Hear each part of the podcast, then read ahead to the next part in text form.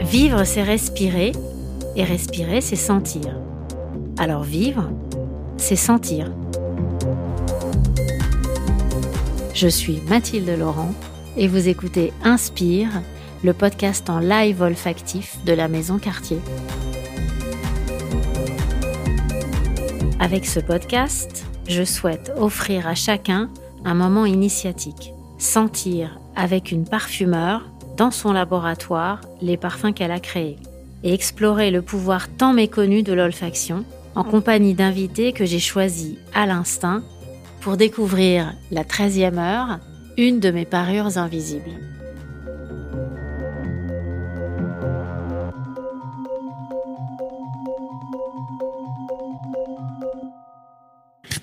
Je me parfume depuis que j'ai 14 ans et j'ai le même parfum depuis que j'ai 14 ans. J'ai essayé d'en changer beaucoup de fois et en fait, je suis toujours revenue au même. Je m'appelle Adèle Van Rett et je suis philosophe dans le groupe Feu Chatterton et aussi sur France Culture. Et à tel point que j'ai l'impression aujourd'hui que je me parfume pour révéler une partie de moi qui n'existe pas sans ce parfum. Ça fait vraiment partie de mon identité. Quand j'ai pas le parfum sur moi, et je le sens, je me parfume exprès les poignets pour me sentir pendant la journée. Et ça me, ça me rappelle, euh, c'est comme si ça me ramenait à la maison. Ça me rappelle euh, ce que je suis aussi, qui n'existe pas sans ce parfum. Donc c'est vraiment très lié à, à la perception que j'ai de moi-même. Je m'appelle Clément Doumik, je suis euh, guitariste du groupe Chatterton. Moi, je me suis jamais parfumé de ma vie.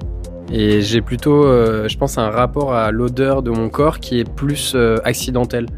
On fait beaucoup de tournées, nous, par exemple. Mmh. Et j'aime beaucoup avoir des accidents sur les, les gels douches, les savons qu'on a dans les hôtels. Et parfois, il y a des beaux accidents qui me rappellent euh, l'hôtel de mes parents. Mes parents avaient un hôtel-restaurant pendant des années. Et donc, il y avait tout le temps ça. Et parfois, dans certains hôtels, je retrouve ça. Et j'adore avoir cet accident où je vais vraiment pouvoir avoir conscience de mon odeur. En fait, très souvent, un parfum, c'est Bachelard qui a dit ça, un parfum aimé, c'est le centre d'une intimité. Je m'appelle Arthur Teboul et je suis le chanteur de Feu Chatterton. Euh, moi, euh, je, la première fois que je me suis parfumé, c'était aussi au collège. C'est pour ça que j'avais demandé euh, Adèle si ton parfum d'époque était CK1. non, tout le monde le mettait. Ah, il y avait CK1, il y avait Angel aussi. Oui, Angel. aussi. Qui, ah là là, ils ont, ouais. Moi, c'est c'est mes cousins qui étaient un peu plus âgés, qui étaient ados quand j'étais enfant. Hum. Et je pense que c'est cette envie d'être un peu plus grand qui m'a hum. fait aimer ce parfum. Et je me dis, tiens, c'est marrant de réussir. Enfin, peut-être d'avoir tellement envie de se souvenir de son. C'est pas de la nostalgie du tout. C'est ce que justement, pour moi, il n'y a pas de rapport au temps. Le rapport à, ce parfum que je porte n'est pas un rapport temporel. C'est pas pour me rappeler quelque chose. C'est plus de l'espace que du temps, quoi. C'est vraiment pour être. Et moi, je m'appelle Raphaël Depressigny et je suis batteur dans le groupe Chatterton.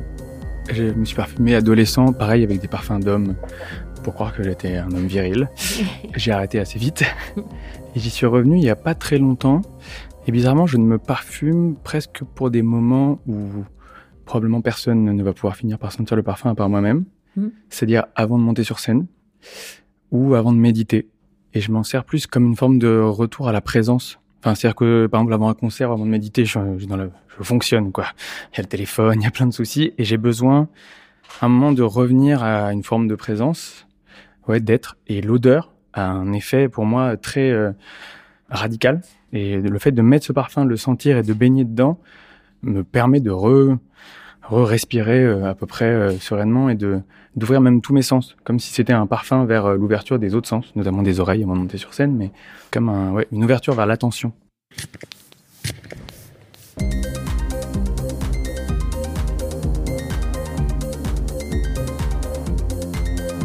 Aujourd'hui, on va sentir ensemble un parfum que j'ai travaillé comme une fumée et qui est l'odeur de la fumée. Parce que la fumée, pour moi, c'est une fascination euh, absolue, puisque c'est la naissance du parfum. Hmm. Et que toute fumée, pour moi, est parfum. c'est fou cette odeur de fumée. Donc, il s'agit de la 13e heure Et il faut savoir qu'en parfumerie, la fumée, en fait, euh, on peut la rendre par une note qui est une note de boulot, en fait, et qui est aussi la note qui permet de créer l'odeur du cuir, en fait, la, famille des cuirs en parfumerie.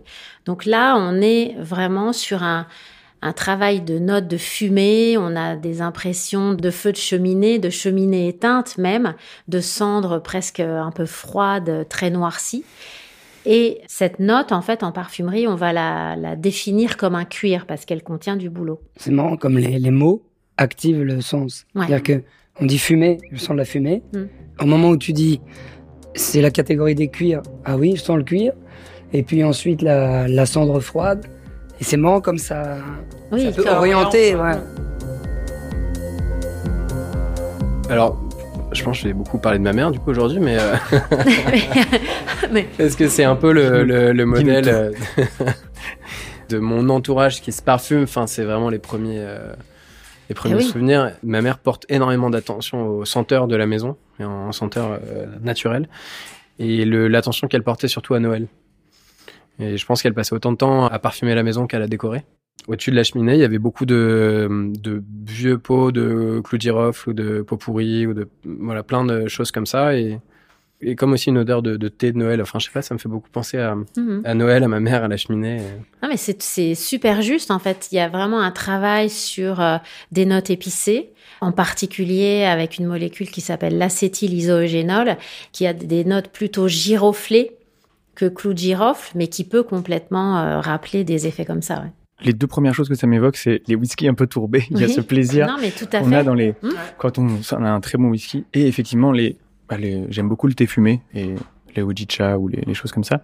Mais ce qui est là pour le coup vraiment euh, incompréhensible pour mon nez, c'est que d'habitude il n'y a pas cette coexistence. Enfin, quand ça sent la fumée, justement, c'est souvent on reste sur cette euh, euh, enfin c'est pas une minéralité mais quelque chose de, de chargé qui est souvent très loin il y a quand même quelque chose derrière de quand même un peu printanier. Je sais pas d'où ça vient mais de léger. Alors que pour moi une odeur de fumée il y a que ce soit le whisky le thé il y a quand même une forme de de lourdeur qui mmh. s'impose. Et là il y a comme une sorte de paradoxe dans mon nez oui. qu'il y a quelque chose de plus léger derrière qui est jeune une, une jeunesse enfin un truc frais mais c'est super juste parce que l'inspiration de cette 13e euh, heure, justement, c'était un thé fumé qui s'appelle le Lapsang Souchong. Voilà. Et il faut savoir que le Lapsang Souchong, il est euh, fumé, justement, la plupart du temps avec de l'écorce de bouleau. Donc, on, voilà, il y a tout cet univers, en fait, du bouleau, du cuir, des notes fumées qu'on peut rencontrer dans le thé ou dans différents aliments fumés, qui vient euh, être travaillé mais justement, pour retrouver la légèreté de la fumée, sa transparence, sa complexité, en fait, ben c'est ça, c'est tout le travail du parfumeur, en fait, de venir associer des notes légèrement florales, des effets matés, par exemple, pour souligner le thé. Il y a une grande quantité dans cette 13e heure de narcisse qui va apporter euh, une floralité, mais euh, pas du tout mièvre, mais une floralité très fraîche, tout en étant déjà presque cuirée. C'est la manière dont le parfumeur va essayer de créer une architecture, en fait, un, volume dans l'air qui est à la fois une harmonie et à la fois toute une composition, mais ça doit pas se sentir, en fait. moi, c'est exactement ce qui se passe pour rebondir sur ce que Raphaël vient de dire. Il y a quelque chose de paradoxal, mais alors je me rends compte que c'est pas du tout. Euh, quand je sens ça, il y a quelque chose qui me ramène à terre et il y a un mouvement, celui de la fumée, qui m'élève. Mm. Et il y a exactement, il y a quelque chose qui manque, qui est presque fleuri. Enfin, il y a quelque chose, euh, peut-être le narcisse justement, qui me dit, ok, t'es bien ici. Et il y a un mouvement ascensionnel qui me fait euh, suivre comme la fumée qui s'évapore et qui devient de plus en plus discret, de plus en plus subtil. Et ça me fait un peu bugger, ça me fait un peu, euh, ça me rappelle. Du coup, j'ai envie d'y revenir, j'ai envie de remettre mon nez dedans pour faire ce, ce, ce voyage-là, quoi. Mm. Mais ça, ça s'exprime en termes vraiment spatial, c'est fou. Mais le parfum, c'est réellement une architecture. C'est quand on travaille un parfum, on, on voit vraiment l'odeur en fait presque devant soi et on, on voit un volume, on voit des, des masses en fait. Et puis effectivement, de toute façon, il y a un mouvement permanent dans le parfum puisque il s'évapore dès qu'on le vaporise. En fait, il s'évapore ça commence à être une soustraction en fait. Des molécules s'évaporent, s'élèvent et d'autres restent encore accrochées, mais petit à petit tout va s'élever.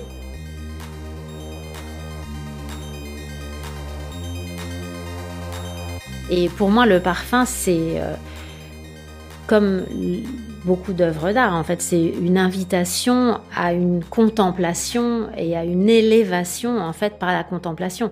Voilà, et très souvent, on ferme les yeux et on essaye d'avoir tous les sens en éveil intérieurement. Mais c'est une abstraction très matérielle, parce que justement, c'est comme si... Euh, avec le toucher, on peut se dire tiens ça c'est la soie, tiens ça c'est encore plus fin, c'est encore plus doux. Et mm. en fait, on a ça avec le nez là. C'est comme si on sentait les, justement ce que tu disais, les molécules qui s'élèvent mm. et qui s'affinent. Et mm. c'est dingue d'avoir un rapport aussi matériel avec le l'odorat en fait. Et oui, et en même temps c'est matériel sans être là. Donc en fait euh, c'est matériel parce qu'on se raccroche à du concret tout en étant au milieu de nulle part. C'est intéressant aussi qu'on parle de cette architecture qui euh, s'évanouit. J'aime bien, c'est-à-dire que tu bâtis une cathédrale en sachant qu'elle va apparaître et puis elle va s'écrouler devant soi. Il va rester euh, des fondations, des mm. petites choses. Alors là, bah, après quelques minutes, il y a presque plus que pour moi l'odeur d'un cuir de voiture. Ouais. Et du coup, j'ai l'impression d'être en mouvement, confortablement à l'arrière d'une voiture qui avance comme ça, mais sereinement assez vite. Quelque chose euh, de, de, de félin, d'élégant, je sais pas comment dire. Ouais. Dans ma manière d'écrire les textes des chansons. Euh, c'est très euh, imagé. Enfin, un de mes carburants, c'est vraiment le, les sens physiques, quoi. C'est sensuel. Et l'odeur vient dans une chanson qu'on aime beaucoup. Euh, je dis Remangerons-nous le fruit du hasard, cette pomme étrange qui affame quand on la mange Abandonnerons-nous encore nos pas à l'odeur du figuier qui est celle de l'été Adieu, adieu verger. Un autre morceau qui s'appelle Souvenir où je dis euh, Quel est cet endroit où dans l'ombre confuse, les démons et les anges se mélangent? Là, je te rejoins dans cette brume épaisse que le tabac, le banjon obscurcissent. Il y a le, le parfum comme odeur, aussi comme voile, comme fumée. En tout cas, la manière qu'a chacun de parler de son expérience du parfum, ça donne envie d'y croire parce que on se rend compte que les choses qui sont dites de cette expérience des choses extrêmement intimes, beaucoup mm. plus intimes que si on était en train de parler d'un tableau, oui. que si on était en train de parler d'un film.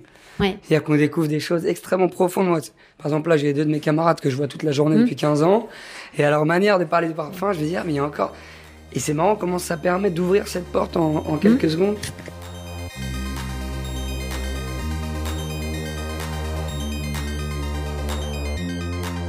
Et donc, en fait, si la 13e heure, en fait, est une parure, euh, c'est une parure puisque c'est un travail sur le feu. Pour moi, en fait, je voulais absolument travailler euh, sur le feu dans cette collection des heures de parfum parce que dans cette collection, je rends toujours hommage à des grands thèmes de la parfumerie, à des mythes en parfumerie et aussi à l'histoire de l'art de la parfumerie. Donc le feu, pour moi, c'était le premier parfum de l'humanité, justement, le premier, la première odeur qui a imprégné la chair humaine, en fait. Donc, c'était très important. C'est pour ça qu'en fait, la treizième est la première, puisqu'elle est sortie euh, en premier. Et la treizième, c'est l'odeur du feu qui est l'origine de la parfumerie et aussi le premier parfum viscérale en fait pour l'humanité. Parce que pour moi ce, parfum cette odeur de feu cette odeur de fumée elle est inscrite euh, finalement dans nos gènes. Justement ça me faisait réfléchir à la, place qu'on accorde euh, à la fois à l'odeur mais aussi au feu dans l'histoire de la pensée. Parce qu'elle évolue. Mmh. Et on a coutume de dire que la philosophie commence avec Platon, avec Socrate, mais en fait, il y a tout ce qu'on appelle les pré-socratiques, qui sont avant le 5e siècle, avant Jésus-Christ, donc c'est vraiment, vraiment loin de nous et qui eux s'intéressent énormément aux éléments. Leur monde est, souvent binaire ou alors divisé en quatre, en quatre éléments. Et le feu va, va venir, pour ceux qui le valorisent, instaurer l'équilibre nécessaire pour chasser l'humidité et ainsi permettre non seulement la vie humaine, mais la pensée. Parce que la pensée a, ce, a le même mouvement ascensionnel que la fumée et que le feu. Le feu part d'ici pour aller vers un ailleurs, vers euh, en haut, et c'est ce que fait la pensée aussi. En vous écoutant encore sur le feu, je trouve ça très beau parce que on s'appelle Feu Chatterton parce que on a vu un jour un tableau de d'Henri Wallis qui représentait Chatterton le poète suicidé sur son lit. Mais il était à l'instant précis où il était entre la la vie et la mort. Ouais, comme ce la fumée à l'arrêt, on sait pas si elle monte ou si elle descend. Hmm. Et là, suspendu à cet instant entre la vie et la mort, c'est la mort de Chatterton d'Henri Wallis.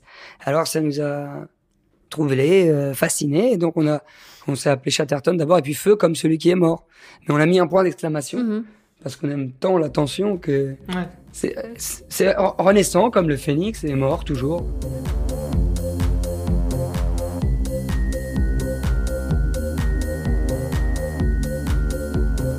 Qui est assez drôle, c'est qu'on a découvert ensuite, parce qu'à l'époque où on a trouvé le nom, on faisait quand même assez peu de concerts, à part dans quelques bars une fois tous les six mois. En développant euh, la tournée et en prenant euh, beaucoup de plaisir sur scène dans le live, on a compris qu'en fait l'essence dans notre musique d'un bon concert, c'était un moment où il y avait quelque chose de l'ordre du feu qui se passait sur scène, mais qui est venu bien après le nom. Et c'est vrai que pour le moment, le feu, je pense pas qu'il soit olfactif. Il est, je pense, déjà un état de connexion entre euh, les cinq personnes sur scène à un instant. Et Mm. Pour qu'il y ait le feu sur scène, il faut que les cinq soient dans une forme de présence à lui, aux quatre autres, de conscience des, des quatre autres et du public. C'est vraiment des moments de, de transe, en fait, et de transe collective. Bah, on Ça dit, prend, non, vous hein. dites, euh, on a mis le feu. Enfin, Ouais, c'est ouais, l'expression, ouais, vraiment. euh, C'est- marrant parce qu'en plus c'est comme si notre nom nous nous était comme une amulette qui nous avait Ouais. porté parce que c'est Ouais. quand Raphaël le dit que je m'en rends compte. C'est vrai qu'un bon concert, c'est pas c'est un bon concert. Il y a du feu, il y a du feu quelque part, il y a quelque chose de crépitant, il y a il y a, il y a une lumière intérieure, il y a cette ce jaillissement et tout. Je sais pas, je, je pourrais pas trop l'expliquer, mais voilà, on est. Mm. C'est cinq atomes qui forment une Bah ouais, molécule. cinq atomes qui forment une molécule. ouais. Puis la musique, Mais- c'est aussi un art purement vibratoire. Exactement. Dans une salle, dans une salle, t'entends des, des basses vibrer. Donc, on peut avoir des, des penchants mystiques en tant Mhm. qu'artiste. Mais là, je parle de choses concrètes, c'est de la physique. T'as des ondes qui oui, pénètrent les gens et que toi, tu délivres. Mhm. Alors, il y a une connexion qui est physique, en fait. Elle est invisible, mais elle est physique. Et donc, tout ça est un peu comme le feu, toujours entre les deux, quelque chose de parfaitement terrien. C'est comme tu parlais du parfum qui, celui-ci, qui à la fois te raccroche au bas et qui t'élève. C'est vraiment des choses qu'on cherche Mm. quand on est sur scène, d'être présent et d'être ailleurs.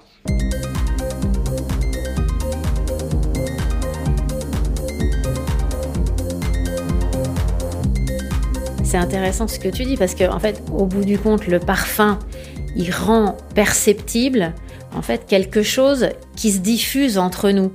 Mais là, comme c'est des molécules odorantes, en fait, tout d'un coup, on a conscience que il peut y avoir entre nous tous quelque chose de commun qui peut créer un état euh, modifié de conscience ou voilà. Mais la plupart du temps, on le sent pas parce que justement, c'est des choses qui sont inodores. Mais en fait, en permanence, en respirant le même air, en fait, on est euh, unis Des choses nous par ce rattachent. qu'il y a dans cet air.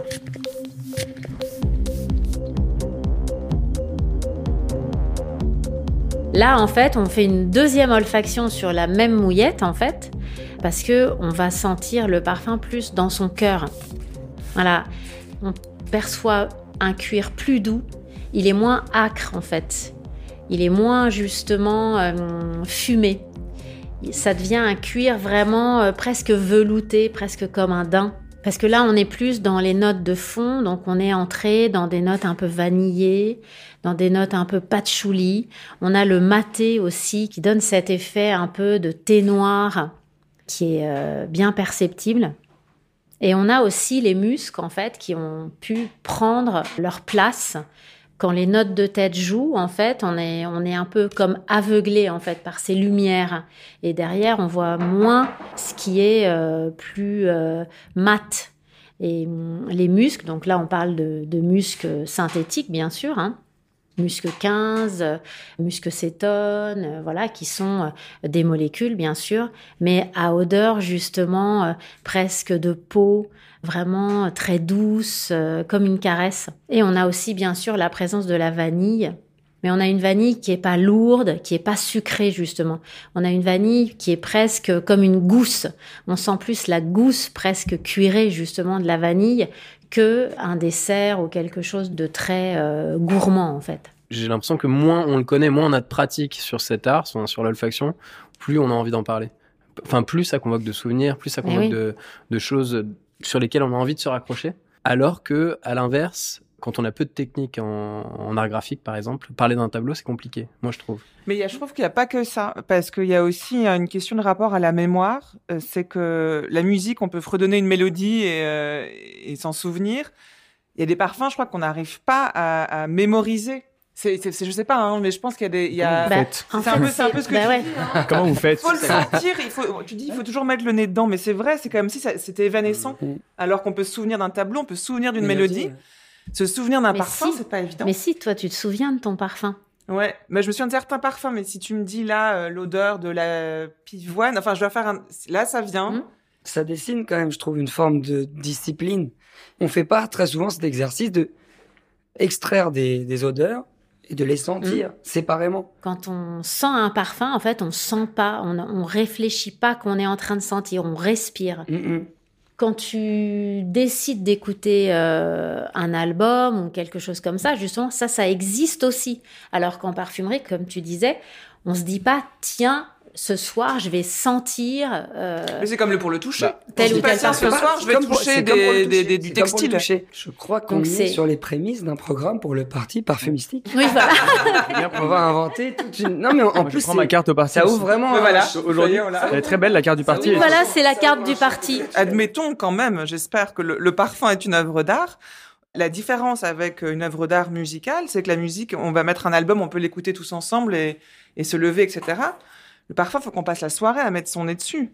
En fait, justement, l'idée, c'est de rendre au parfum son statut d'œuvre et de faire communier les gens à travers le parfum. Donc, mais dès qu'on peut le faire, en fait, ça fonctionne. Et voilà, et les gens, en fait, euh, sont hyper euh, preneurs et hyper euh, impressionnés de découvrir, en fait, qu'on a un de nos cinq sens qui nous est complètement étranger à la fin.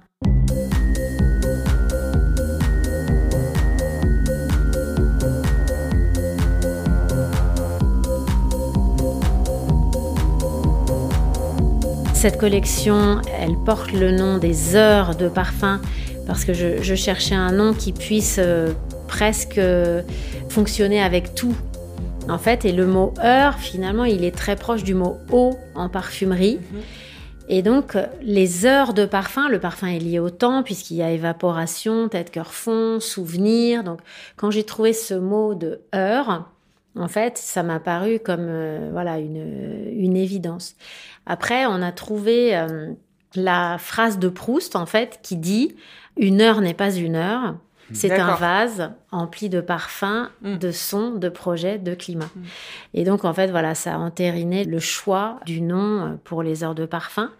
Mais quand on a validé l'idée que ça s'appellerait les heures, j'ai dit tout de suite, je veux qu'il y en ait 13.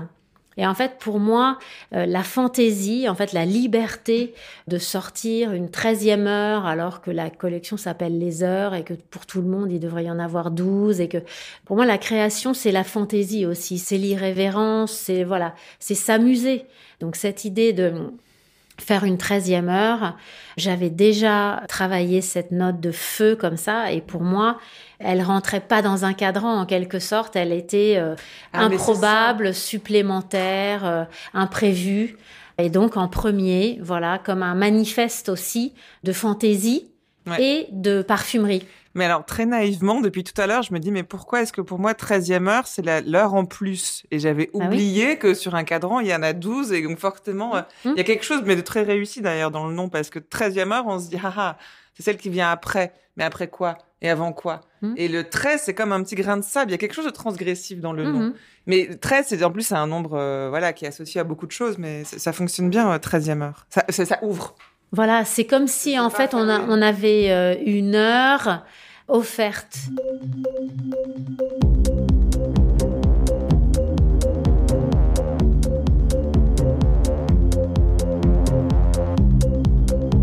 Donc merci euh, Arthur, Raphaël, Clément et merci Adèle. Bah, merci, Mathilde, Merci. merci à tous. Merci. Vous avez écouté Inspire, le podcast en live olfactif de la maison Cartier.